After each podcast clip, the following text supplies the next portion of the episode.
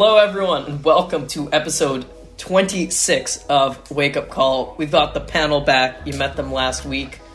Um, their names are Archie, one of my other friends at McGill University, studying economics, and we've got Dani, Milda's friend from Leiden, also studying international relations. Although we are not very diverse in what we study, we are diverse in where we come from. And we all go to school in cities right now. Damn, that was a smooth transition because that is going to be the topic of today's podcast. Cities, the ways we interact with them, what works, what doesn't work. That's basically the topic. All right, let's go around. Let's start this right away. Each of you tell us about where you grew up and where you live right now. Describe the environment you grew up in and how you interacted with it.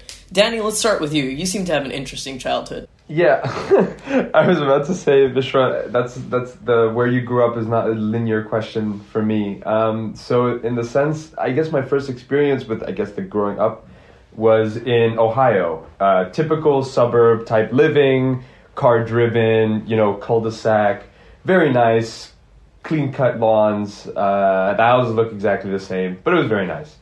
Then just a couple years after that, so four years after living there I moved to Geneva, Switzerland, and that's where I grew up, I would say. Spent eight years there. And so that was a big shift. Uh, so I, I, I, I would say I have a good mix between, you know, a very transit oriented city living and more suburban living. Um, but I've, I, I would say I'm more of a city dweller. That, you know, after then moving to the Netherlands, that's been pretty much it for me. Got it. And and how about you, Archie? Yeah, so again, my kind of growing up story is a little bit, a little bit complicated. Definitely not linear. But I was born in the UK and grew up there for the first nine years uh, of my life. Uh, very much sort of small town UK, kind of suburbs on the edge of cities. Uh, so just outside Liverpool for me, uh, on the Wirral. Uh, very few people will know where that is, but that's kind of home. And then I moved to Vancouver for a bit, but again, uh, suburbs on the edge of Vancouver.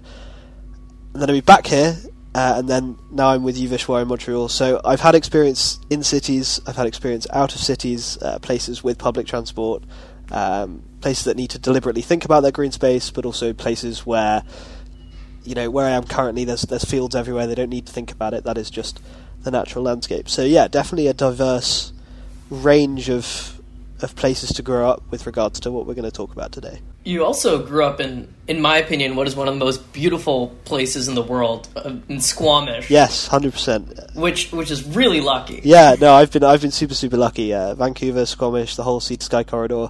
Uh, I've I've sort of I've seen a lot when it comes to places where I've grown up. Definitely, definitely a very different place to where I am now. I can definitely relate to a lot of your experiences. I mean, I grew up in a post-Soviet apartment complex, but there were there were a lot of green spaces around it. Uh, there was this huge stadium in front of our apartment, so you could always take walks there or run if you wanted to. Then, uh, when I finished middle school, sometime around that, we moved to the suburbs. We moved to literally the middle of the forest, kind of. I mean, it's a neighborhood with other uh, homes around it, but it definitely highly improved my quality of life uh, moving here. And then I moved to the Netherlands to study, and I live in a student house. So that's also like a huge change. And um, it really feels different. And that's what I, I think I want to talk about how our environment relates to the quality of our life. Yeah, I guess in Lithuania, you kind of grew up in one of those classic Grimm's fairy tales, little Eastern European forest houses from Hansel and Gretel or whatever. I mean, I wish that that was the popular image of Lithuania, but I've had both, both the post-Soviet and both the little forest imagery. The beauty and the beast, if you will. I am from Winnipeg, which is a very car-driven, um, suburb-centric sort of city. Um, it is definitely a city in the traditional sense. We have a transit system. Uh, it's filled with people that might knife you. Um, but overall, I would say that the city and the downtown of the city um, are, are, are different places. In that a lot of people that live within the municipally defined bounds of Winnipeg do not spend any time downtown. Or they might go downtown occasionally to work or catch a concert or watch a sports game and then quickly rush back to their uh, suburban homes, which is technically still within the city, but definitely a traditional North American uh, suburb. But since moving to Montreal, uh, I would say that that has been a completely eye opening experience in what a city and a downtown can be. And from what I've heard, I, I, I haven't been to Europe um, in any significant capacity, but from what I've heard, it's very similar to Europe in that it has solid transit infrastructure. Um, it has a commitment to bike lanes and, and bike accessibility. I bike pretty much everywhere now. Um, and yeah, that's it's it's really changed my experience as a city. And I know that this is a trending topic. I mean, the two of you live in the Netherlands. Like, what's the deal with bikes? What do you think of what do you think of bikes as like a meaningful way to to get around? Because I have mixed feelings on this. Yeah, I mean, I could begin, I guess. Yeah, okay. I could give a little history on how the Netherlands came to be what it is because I think that in Lithuania, even, we do have, I would say, really good public transport, and it's really easy if you live in the bounds of the city to get around anywhere. But there's just a culture of cars. Like, it is a prestige to have a car, and if you have multiple cars in the family, you're well off. And um, yeah, I mean, even though we didn't really need to, I remember having cars from when I was little in my family and getting around with cars, even though I could get around with buses. Uh, but the Netherlands, I feel like, had a different culture, especially after the Second World, World War. They noticed how cars were causing a lot of road accidents and a lot of deaths, which really shook up society more than, I guess, other country societies. And also, they noticed the environmental damage that cars give. Um, also, placed a huge emphasis on it as opposed to other countries and societies. So that's, I guess, how it kind of came to be uh, and the infrastructure was built for bikes and the culture of bikes prospered. But I personally love it. I think it makes the Netherlands one of the healthiest countries in the world. Sometimes in the winter they definitely overdo it, especially if the bikes are uh, if the bike lanes are like icy. Yeah, that's a bit overdoing it for me, but I think it's great. What do you think, Dani? Yeah, Milda, you're right. The Dutch, they're troopers on their bikes for sure. There's actually uh, just Archie and Vishwa. I, Milda, I don't even know if you know this or any listener, but the Netherlands hosts this uh, sport, which is one of a kind, in which at one day of the year, in where it gets very windy, uh, a group of people of all ages, wealth groups from all different parts of the Netherlands, go to a stretch of land and race against the wind while biking. It's a sport, and they time it, and it's filmed, and it's televised nationally. Anyway, fun fact. But I think that sort of describes, I guess, the culture of bikes in the Netherlands. And as Milda very correctly pointed out, in the 1970s, really, there was this push against cars. Uh, if you look at pictures of Amsterdam in the 1970s, I don't think that people today could even recognize the city. It was overrun, overbearing. Traffic was disastrous. And you're right, there was this movement um, in the 70s in which cars were killing so many children, especially, that there was a very massive political rhetoric to shift against that. And one of the biggest examples that I'll bring here just to complete the history circle for the Netherlands and why it's so important. In Amsterdam in the 1960s, I think the late 60s, an American automotive developer, a guy who worked with Henry Ford and uh, obviously his subsequent uh, officers in GM, so the, the, the, those who built the highway system in the United States, uh, proposed a new transit system for Amsterdam that revolved around highways. And if you look at the maps, the central canals of Amsterdam would have been bulldozed and leveled to create highway entrances that would pass through the city. People who looked at these plans, because the city was ready to go ahead with this, it had the money, it had the funding. It, this was going to bring an economic boom like it did everywhere in the US. We can't forget that the highway system fundamentally changed the US economically. But people resisted. And the Dutch said, no, I value my quality of life. So, to answer your question, Vishwa, in the Netherlands, biking is not just viewed as a sport or a thing that children do, despite the Netherlands having the happiest children in the world, and a large part of that being to the independence of biking. But it's it's a mode of transport. Bikes come in all shapes and sizes, not just the things you see on TV. Uh, you know, of kids playing with a little bell and a helmet. People ride bikes here. You know, they transport stuff. They transport kids.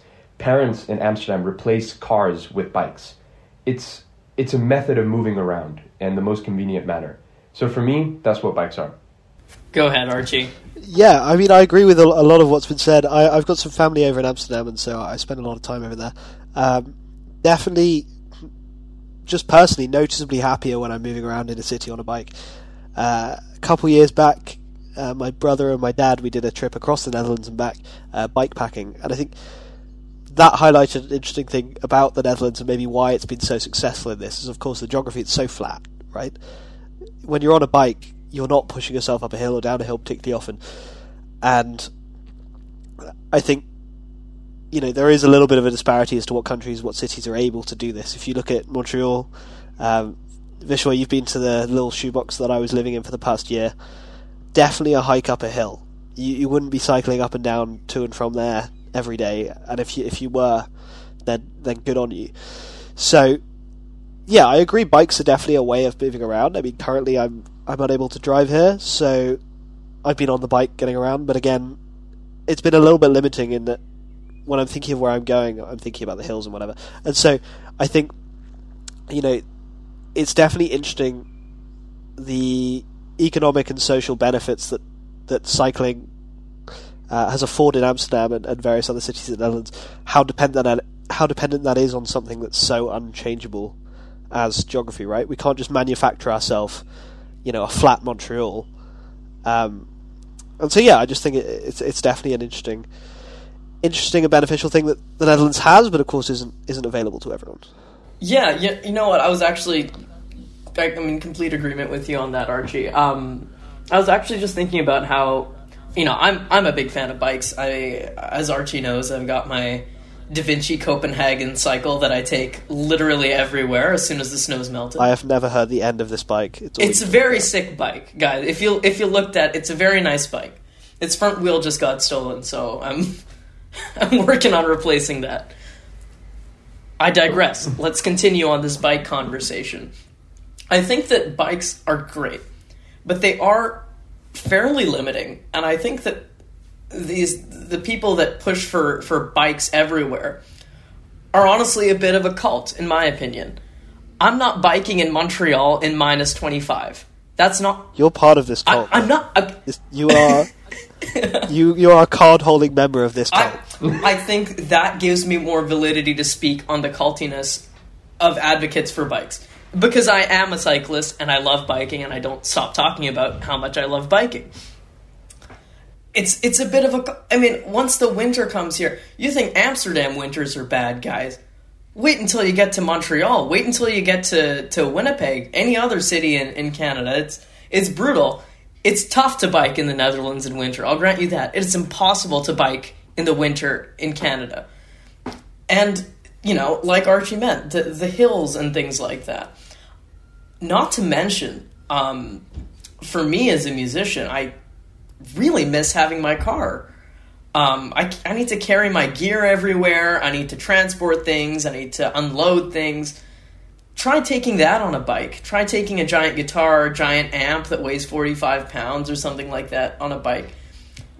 I do think that we are over reliant as a society on cars.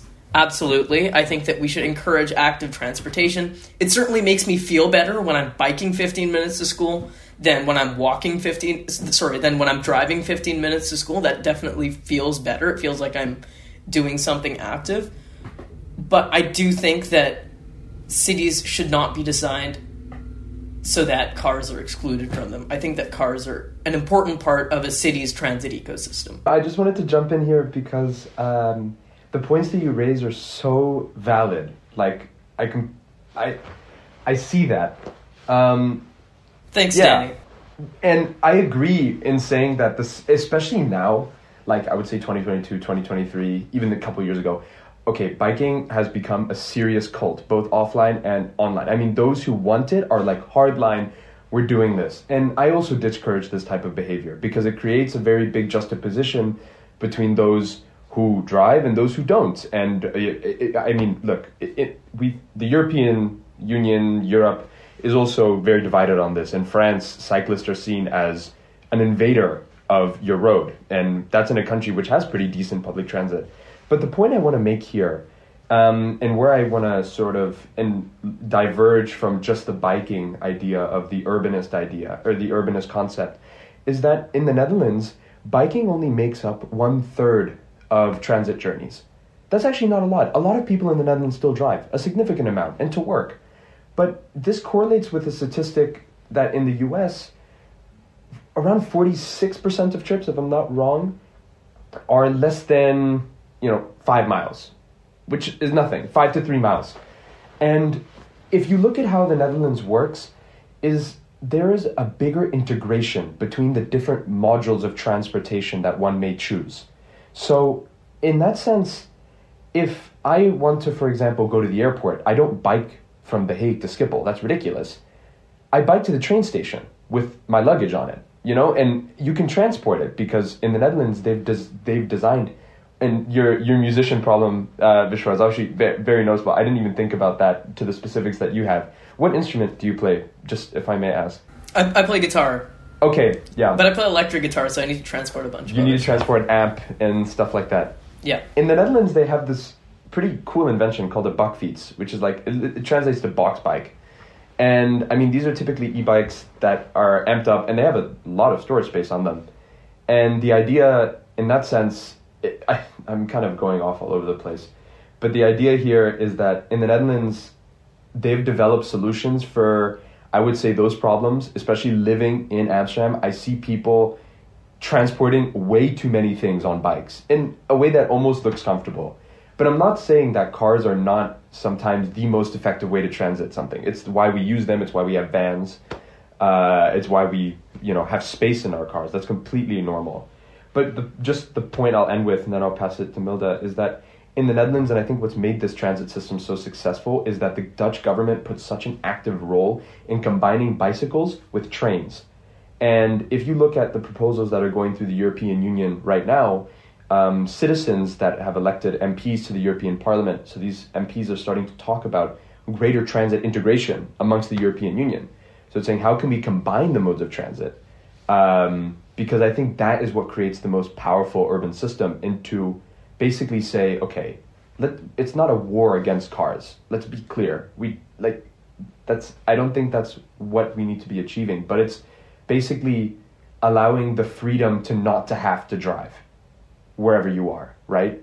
Um, because that, unfortunately, is the situation in a lot of places. But Milda, to you. Yeah, I I really agree with you, and I think it's crucial that we don't only have bikes, but we also have a great bus, tram, and metro system, and the way that cities are built very consciously, grocery stores, comparably, for example, are very small in the Netherlands. Like if you live in The Hague, where we live, almost all grocery stores around you, which usually they're like five minutes by foot, um, are small. You don't have to drive to a big grocery store to do your like weekly shopping and then drive back home with a lot of the bags of groceries. They consciously think of this, so you wouldn't have to take your car. Even you wouldn't have to take a bus or a tram or a bike. You would just walk to the store. Whereas in Lithuania, I think you do. I mean, you do have to drive um, with either public transport or your car to the grocery store because it's further away, and as well because you need to carry a lot, and it's simply nonsensical for you to do that uh, without transport. So it's just a way of restructuring cities to make sense for people if there's no other point, I wanted to talk about the fact that every time you leave your house, you end up spending about 30 to 40 euros or dollars for you guys. It's just like, especially in the summer, you feel like you cannot go out without spending money. And the pure fact of living means that you have to be in a private space where you spend money. So let's talk about communal spaces for a minute What do y'all think? Is this a, is this this? Where did you pull this stat out? I, I don't spend thirty to forty dollars every time I leave my house. I mean, Maybe you have a spending problem, Milda. I uh, gas be expensive, but it's I just put some light on what Milda's talking about. I think in the sense like when I lived in Ohio, like all I, I do remember my cul-de-sac very very well. If you want to know, it was called Goldfish Lane. Uh, by the way, it was in Cincinnati, but that was a two and a half hour drive from Cincinnati. We're still in Cincinnati, but that's how far it was. Um, yeah, and in that type of living, so when I talk about the freedom to not to have to drive, okay, in that community, you have a car or you don't move. Like it's it's it's pretty bipolar there. And one just point I want to bring to light in this scenario about communal living and this type of stuff. Okay, so Milda, what does not allow communal living? Living. Okay, well, in the United States and in North America, in in a lot of places, building closer, tight knit, multi use housing, apartments, small stores is illegal. Like it's not allowed. You you can't you can't even get permits for this if you wanted to. Um, if D- Vishwa, do you have a thought on this? yeah, I mean, I'm I'm against these sort of zoning laws for like purely capitalist reasons, libertarian Yeah. reasons. Has nothing to do with. Qual- I mean, obviously the quality of life considerations are there, but I just find it ridiculous that we let neighborhood watch boards dictate what building goes up. If you buy the property, you can do whatever the hell you want with it. At least that's where I'm at philosophically. It also happens to improve the lives of other people. I'm sure Archie's in the same boat here. Actually, actually, not quite. Um, I've been very into kind of the connection between a town or a city's aesthetics and the kind of social outcomes that that town sees, and I don't think uh, it's one of the reasons I love the Netherlands so much. But I don't think giving everyone the absolute right to do whatever they want with the land that they own um, is necessarily conducive to that. I mean, if if you think about it, okay, you can do whatever you want with the stuff that you own. Yes, um, we should limit the externality, the negative externalities that that has on other people. Probably yes, right? Okay, well, if I build a building that is just objectively, if we had an objective measure of ugliness, it was objectively really, really ugly. Well, the upset that causes to other people is a negative externality. So it still does fit with this idea of like you shouldn't have, you shouldn't be allowed to impose externalities on other people. I think, of course, there are economic benefits to kind of maybe relaxing zoning laws. I think that the externality for oh shoot, that's an ugly building. I don't want to look at that. Is is is not is so small that it's not even worth considering. Is it though? Because if you think about it, okay, let's say you live in a, in a, in a neighborhood where everything where there is very very little consideration given to the aesthetics of the buildings. There's a lot less people consciously or subconsciously will assign a lot less value to the place where they live because it's not seen as something that needs to be maintained because even if we maintain it it's going to stay ugly. Therefore, there's less care that needs to be taken to the to the to the environment in which you, you live and therefore there's less you need to do to maintain it. Like you the don't leaps of logic if you- here. hang on a second. You know, you know. what? No, no, no, no, no, These no, are these are some leaps of logic here. They're not. They're not. If you go to, I don't know, a city centre, let's say in Amsterdam, where the um, the Van Gogh Museum is, and the, and the Rijksmuseum, and that kind of Museum square. Bank. if- That's the one. Um, it's a very clean place, right? Why? Because it's it's a it's a it's a pretty place. It's a beautiful place. Uh, You shouldn't want to mess that place up. If you go to some of the most deprived neighbourhoods here in Liverpool, Yeah, Paris is a very pretty place, and from all accounts, it smells like piss. Right, but doesn't that, that people complain about that? Um, but no one complains about the poor neighbourhoods in Liverpool being dirty. Why do we complain about Paris being dirty? Because it's beautiful. It's something that shouldn't be dirty. At least people have made this connection between something being beautiful and it should be maintained. Right? F- before maintaining something, you have to think to yourself, "This should be maintained." So at least people do that with Paris. I will concede. I will concede you some on like sort of like you know historical buildings ought to be preserved. Um, historical areas that you know have a rich history. For example, Old Port in Montreal, very old neighborhood of Montreal. Those buildings should be preserved just for you know our country's historical reasons. But not every neighborhood is that. Right? You know what? You know what this sounds like. This is this is the same logic that those Karens at the homeowners association in Ohio suburbs use when they talk about how this person should be kicked out of the neighborhood or issued a fine for not trimming their lawn. It's my lawn. I can do whatever I want with it. In a public space, sure, it should be treated with dignity. Should be treated with some sort of respect. But if I build a building, if I build a tall skyscraper that houses 1,000 people, but ugly, super tall skyscraper that provides affordable housing to a 1,000 people, ruins neighborhoods aesthetics. A beautiful neighborhood, one but ugly building, but provides low cost housing. I have no problem with that. The negative externalities. And they've done that on the edges of most cities. You see these big high rise affordable buildings. And look at the social outcomes in those neighborhoods. They're not very good. And I'm not saying you shouldn't build affordable housing. Of course you should. But there should be some consideration given to the aesthetics of those places so that people have to care about them. I, And- I, I, I disagree. I disagree with this wholeheartedly. Well, this is the thing. There was there was there was a survey done that said that support for traditional design and building is highest among lowest income groups, which is a vital. This I'm quoting from Roger Scruton here. Uh, a vital finding that surely refutes the view, popular among modernist architects, that the objection to their work comes merely from middle class NIMBYs, which is the Karens that you were just talking about. If I can interject, Go ahead, Dani. I'm I because this is a really interesting topic. It, it's on the urbanism thing, but it's that we're now even kind of bridging the gap between that and many others, which is what urbanism is. That's why I love it so much. It's so divergent. This is a uniquely Western problem. Like what we're talking about right now and about living spaces. I had a talk with my father about this, and I I was in at that point I was in my raging pro urbanism, pro beauty, pro public spending, like the most left I've ever felt in my life. And my dad said, you know, in Pakistan, they don't give a crap. Like, if you have a car, you're awesome. And that's about it. Like, people are trying to get by. And I think the really interesting thing is obviously we see very uh, obviously beautiful and historic places in Japan and Southeast Asia, but the majority of the world is still in a state where this aesthetic purpose hasn't reached a fulfillment yet.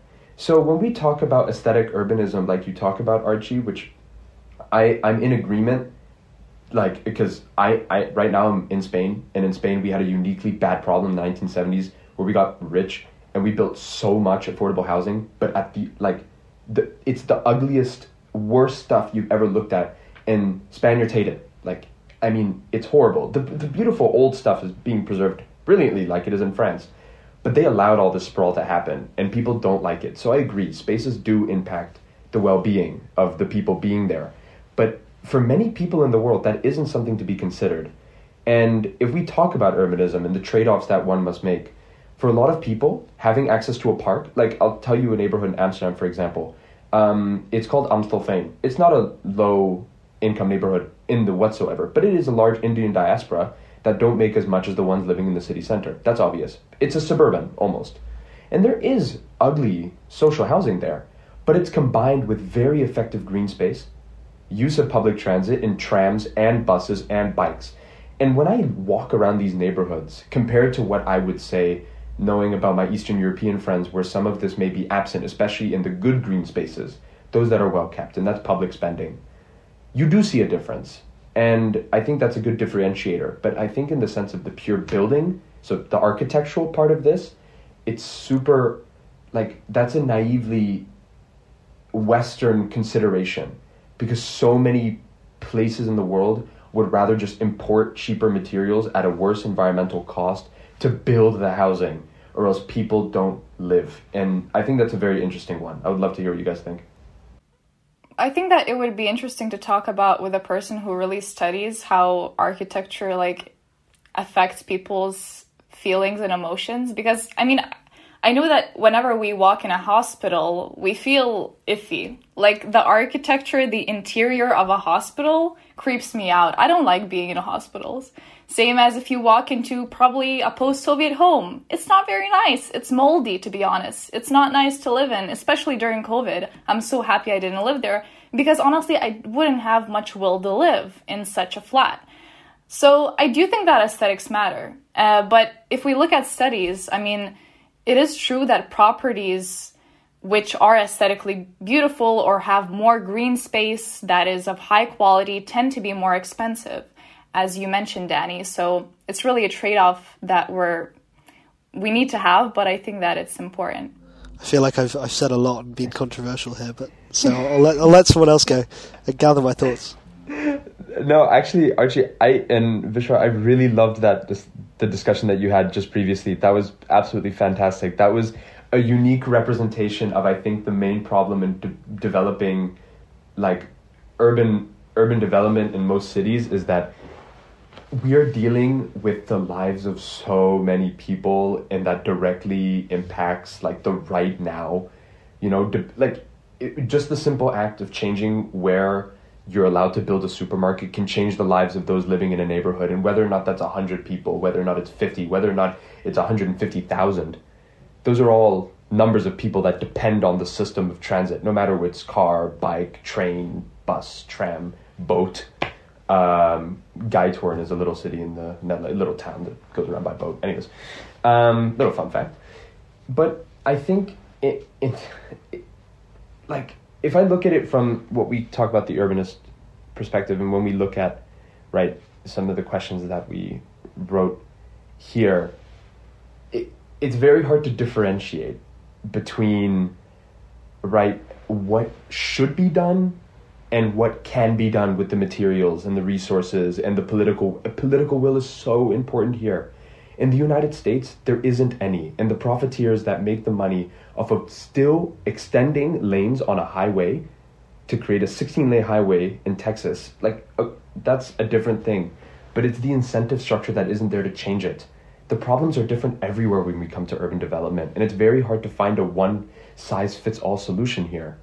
And that's what I think makes the problem so unique in the sense that the Dutch, and I, I will talk against them in this sense, if you listen to a Dutch person, especially with the transit, those like, oh, it's, you know, this could be anywhere. You know, we did it. You can do it too. As you mentioned, some places are colder. That's hard, right? Places are hilly, despite e-bikes, you know, being a tenth of the cost of what you know a bike would be or a car would be to go up hilly, uh, hilly places. Um, but that that's just a, you know, an extra to that. But in the sense, you know, there are real challenges to urbanism. But for me, I think, especially as a student, as a university student, wrapping it back, there are two things I want to focus on, and then I hand it off. Um, so the quality of life of being happy. I, like you said, Archie, just yeah, you know, twenty minutes ago.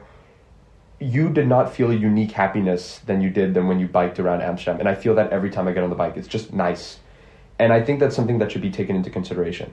I'm not saying that okay, like like what uh, Vishwa said, eh, not everything needs to be active transit. We don't need to like abolish all the cars. That like driving is also fun, um, but it's just that when that's the only option, that's troubling. Uh, this is my perspective for me.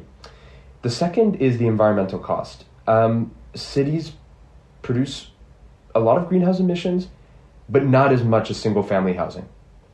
So, if I look at greenhouse emissions per household, the ones who live the furthest outside the cities just emit the most and it's disproportionately high in north america. Like disproportionately high. Um, and it, even if they own an ev it won't change much because the amount of driving that you're still going to do is quite severe. And considering the types of travel that you undertake it can be it can take a toll. So for me creating a a good transit system you creating nice green spaces, focusing on the aesthetics. It's all important, but I can't but help feel that that's some sort of idealistic goal that we can never get to. Agreed. These are sort of like side conversations that that are interesting, but I agree. Um, we shouldn't forget that they're dominated by a far more important discussion around the way that they're structured and the impacts and the real impacts, not just aesthetic impacts on Archie's poor eyes well, on okay. people. Given this is an audio only episode, that was a reference to the fact that I wear glasses. Um, it was um, not. um, just to tie up what I was saying before, obviously, Dani, you bring up rightly. This might be a uniquely Western problem. If your dad was saying that, you know, if you own a car, you're the guy, and it doesn't really matter whether your house is aesthetic or not, because there there are other issues to deal with. Yes, that's true, but if we if we take it as a uniquely Western problem, well, the standard of living in Western countries, on average, is a lot higher than than in non-Western countries. That's why we have th- these terms: uh, first world, third world countries, whatever. Yes, those terms might be outdated, but in general, they're still in use, and people tend to know what we're referring to. So, in a third world country, you give someone a car or you give someone a house that, that in a first world country might be considered basic and and uh, and of poor quality and affordable housing, etc. To them, it's something they can be proud of and they can take care of and they can use to improve their life, and it's an objectively better thing than they had before when they didn't have that thing. I think that's that's a fair statement. And if you give someone a house that is aesthetically pleasing in a Western country, it gives them something that they can be proud of and they can u- they can maintain and they can use to improve their life. That's also true. And so, yes, it's a uniquely Western problem, but what I I suppose I'm saying is is that if aesthetically pleasing building is better than any old building with no regard to its aesthetics, and that we value aesthetics, then it's something to work towards, and therefore there should be con- some consideration given to it. And back to what Vishwa was saying before, therefore we shouldn't just allow everyone to do whatever they want with their properties, because I don't think enough people give consideration to that, because as Vishwa was saying, it sounds like a side conversation. I just disagree that it is. Vishwa, I hope there weren't too many leaps of logic there.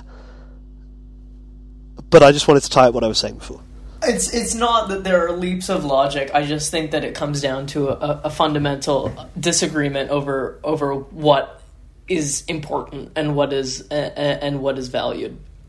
I just think that a lot of people use the talking points of neighborhood aesthetics to promote, like Dani said, single family housing and exclusionary zoning, things that I disagree with and I think are bad. One of the big problems with inequality is that it perpetuates if you're in areas that are only surrounded by your own socioeconomic class. And mixed income neighborhoods should be encouraged.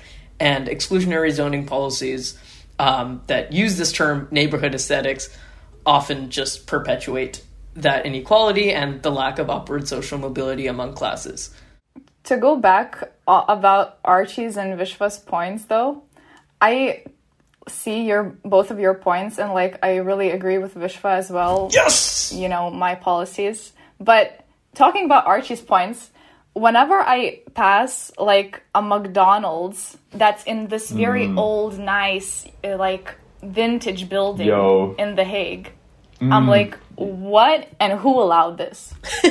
who allowed this McDonald's to be in this nice ass building? A lot of kaching. McDonald's is the biggest real estate company in the world. That's uh, that's a fact. That's just a crazy thing. McDonald's has such a big bargaining chip when it comes to locations. Anyway, I guess that was right. I don't know. I'd, I'd rather they inhabited that building than created their own ugly one. Just, just my two cents. No, nah, this is true. it's true. All right. Okay. The final topic of today is green spaces. Dani, you you just can't seem to wait to talk about this. I remember when we were discussing topics Dani was like, uh, "We really need to talk about green spaces, guys." Dani. Okay, they're very important um, for city dwellers, for suburban dwellers, for nature dwellers, and I think the latter is the most obvious. Um, we are mammals and we love nature. Sometimes, I mean, sometimes we get bored of all the things that we built and just love to look at the stuff that had been here way before we have. So that is the premises. Um, when we talk about green spaces, it's not talking about. Uh, obviously, a lot of people think of the, the very obvious ones like Central Park, Hyde Park, uh, some of the big Central Parks in Paris. Uh, in Europe, I, I, I, say that that's quite predominant in terms of how that's used. But green space, in the more general sense, just talks about tree coverage and how much actually of that color are you seeing in your day to day in the streets that you live in. So, if I bring the topic back to uh, Southeast Asia, if I look at Pakistan, for example, not a priority. A- ain't no one thinking about planting any trees. Never. There's no shade coverage, nothing. Um, but green spaces are becoming a uniquely important topic because of carbon capture and air quality indexes in cities that are becoming increasingly large. I, I know that in New York, obviously, the worst air quality in the world was inhibited by wildfires, but it stemmed quite a strong response amongst urbanists in green spaces, and it actually intaked an upkeep uh, for more trees to be planted in Manhattan. And the idea is not only that green spaces are just nice, like we've talked about, urbanism should not be something, at least it, like we say in the Western uh, MEDC world, that has the resources, the will, and the can do attitude to really put this stuff together. But it's also, you know, that that type of investment makes people here happy. That's it's a very simple thing. It should be. It should be to make the individual quality of life better. The second really just has to do with health, um, physical and mental well being, uh, apart from mental, excuse me. But parks encourage healthier lifestyles. That's a real trend. People go running in parks. Like Milda, you said you had that stadium that was right next to your place um, in Lithuania. And even in Eastern Bloc countries, and I, I, I will say in Pakistan, we also have parks.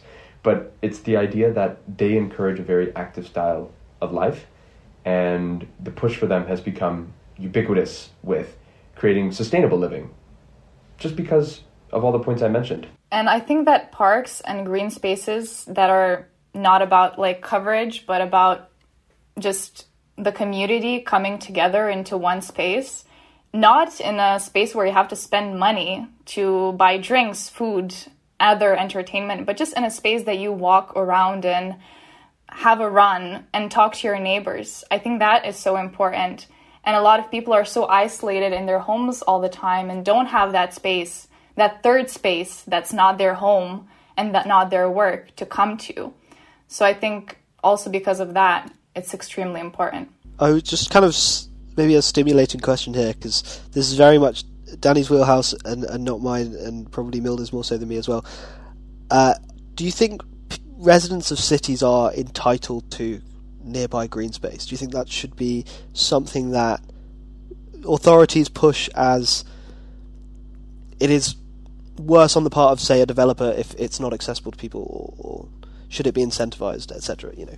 Interesting that you bring that up, Archie, um, because Norway this year, uh, the city government of Oslo, has just mandated made a public mandate for all real estate developers in, this, in, the, in the municipal city of Oslo. Every resident has to be within five minute walking distance of a park. That was one of a list of many things that a citizen had to be able to access. So, especially in the Nordics, where now the, the personal individualistic quality of life is like a top of the agenda point, yeah, for sure.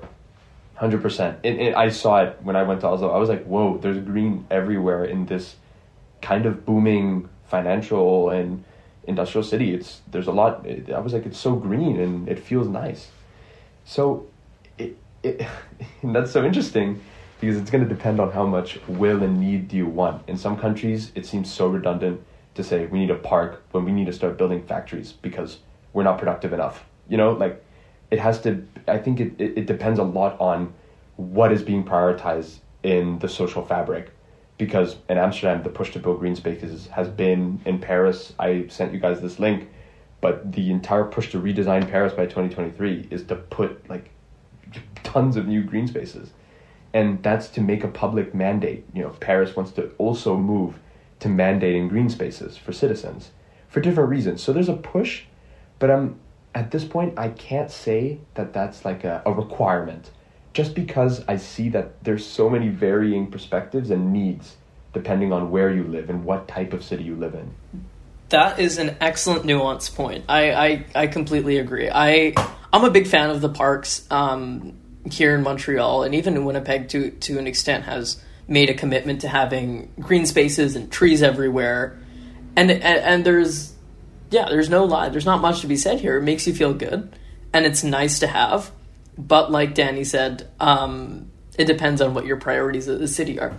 I think that the term mandating green space is a bit weird because I mean, of course, the city the city government can sort of build whatever they please with the land that's theirs. I don't understand how you how you mandate a, a green space. Um, it has to do with that some parks are privately developed. Like for it's really costly for it's really costly for most cities to like say okay like in central park it was not public that was a private public investment because no government could have that much useless land, Right. unpaid. At the end of the day, in New York, every square inch is dollars. Yeah, yeah, it's, yeah. It's capital inflow. So for cities, um, they need to be able to work with people with capital. That means private equity to come in and to establish guidelines in that sense, like they did in Oslo, is going to allow realtors and developers to navigate that bottom standard that they have. Because in Oslo, they can't afford to, bi- like, even in a city like Oslo, you have to, there's so much welfare other than public spaces that are, again, parks return nothing. As Milda said, one great thing about parks is that you can just go without paying for anything. That's great. But from a city perspective, that means no money for space that we built using money. So, in that sense, you need to work with private firms to make these projects work. And by defining the standards, you can help creating that sort of minimum baseline. I think that just a lot of the social issues of uh, cities like homelessness prevent these uh, publicly accessible spaces from being developed. And even having more seating in parks or around the city, having more free toilets, having more drinking fountains, um, those efforts are stopped by the variety of social issues like homelessness that cities have. And also the fact that some parks are gated and only like some people from a rich community can access those parks. That's also a, a bit debatable from my perspective. What if? So again, this isn't my wheelhouse, so I'll just I'll just stay asking the questions, I suppose. Um, again, so you can mandate green space and, and you can carve out large areas of a city where people can't live so that the people who do live there have access to the space that makes them happy and they go for a run, whatever. What do you say to those people who wanted to move to the city to improve their life but they can't because there's no housing, yet there's all this space? And I'm not arguing a point here. I, I agree with everything that's been said. Parks are brilliant. They should definitely exist and, and be allowed to proliferate. But it is a thing that people bring up. So so what do you what do you say to these people? Hmm. Okay, that's so interesting because that's like the core urbanist problem, man. That's like literally the core urbanist problem. It's like, hey, we need to build public spaces, but man, if we could just throw everybody in 40 block, yeah, uh, 40 story housing unit and put that everywhere, we would solve the housing crisis. Yeah, but everyone would be. I, I, I would say that, that given the pandemic and given this kind of lack of occupancy of commercial space in downtown um, areas, that that presents an opportunity because you've got these like, newly empty spaces which definitely won't become parks, right? Um, which is kind of an interesting point. Again, I'm, I don't really have a point to argue here. I just, given that you guys know a lot more about this than I do, it'd be interesting to hear.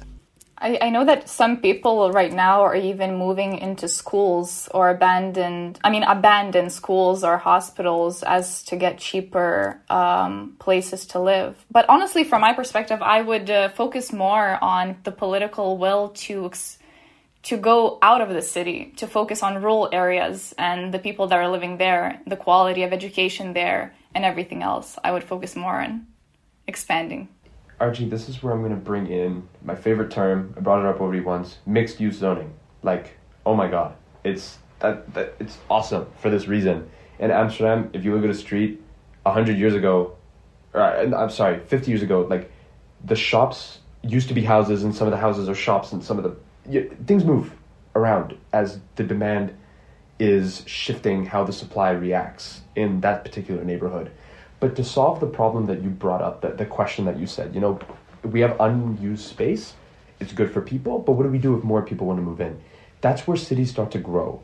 And unfortunately, the way that the United States has has really done that is they've gone really, really far into okay, how cheap can we build it? How fast can we build it? How fast can we fulfill the demand? Right in LA, we need more people to move to LA. Let's just build a crap ton of single family housing, and guess what? People are housed for the most part, I should say, LA is a massive homeless problem that we haven't addressed. But it, the thing that European cities do well, but it's the, again, it's a system of trade offs here. European planners tend to take more time designing communal based living based on small urban centers that connect to wider ones. As I said, the community in Amstelveen, in south of Amsterdam, it's its own thing. And it solved a lot of the housing problems in Amsterdam because that was a lot of unused land that they bought back from farmers, which in a country so dependent on agriculture was, was a problem, anyways.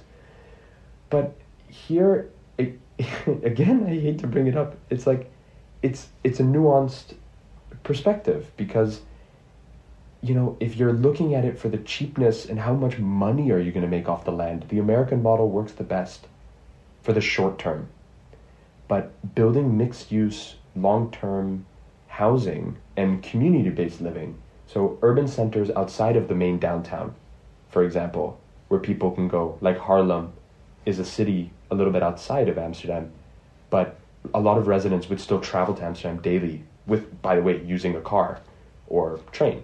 Um, so it's really hard in countries that have a lot of space. They just tend to fill it up, and the the problem is there. Then you just waste even more space. In Europe, you just don't have that much space. You have to be careful about it. Um, but here, then it really just does depend on how careful you're going to be. At the prob, you will always have a housing problem.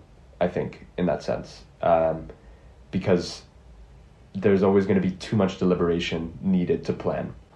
Can I ask one question to you guys though? Do you guys think like car ownership for you is almost essential for your postgraduate life? As students, right? The, wrapping it up as a uni student experience. I would I would say that I I don't think that car ownership for me is like a, a matter of pride, but more of a matter of like utility. If I want to get out of the city, if I want to, um, like I said, transport my music equipment, um, you know, things like that. I'd like to have one car, maybe when I have a family, when I'm older. Um, definitely not in the near term. If I'm in Montreal for a while, I probably will not have a car for the next like five to ten years. I'll say. I'm very similar with Vishwa. I think I don't see myself really settling down um, after graduating, so having a car wouldn't make a lo- a lot of sense for me. But in the future, especially if I'm gonna move back to Lithuania, it would be quite essential. I would say, well, it's a classic answer. It depends. If I was back here where I am now, uh, yes, I need a car. Uh, I just, again, you live on the outside of a city. The transport links aren't great. I think that's fairly typical of the UK, uh, which we haven't touched on in this podcast, but there is a lot to say. It's very difficult to get anywhere, um, particularly the town that I live in.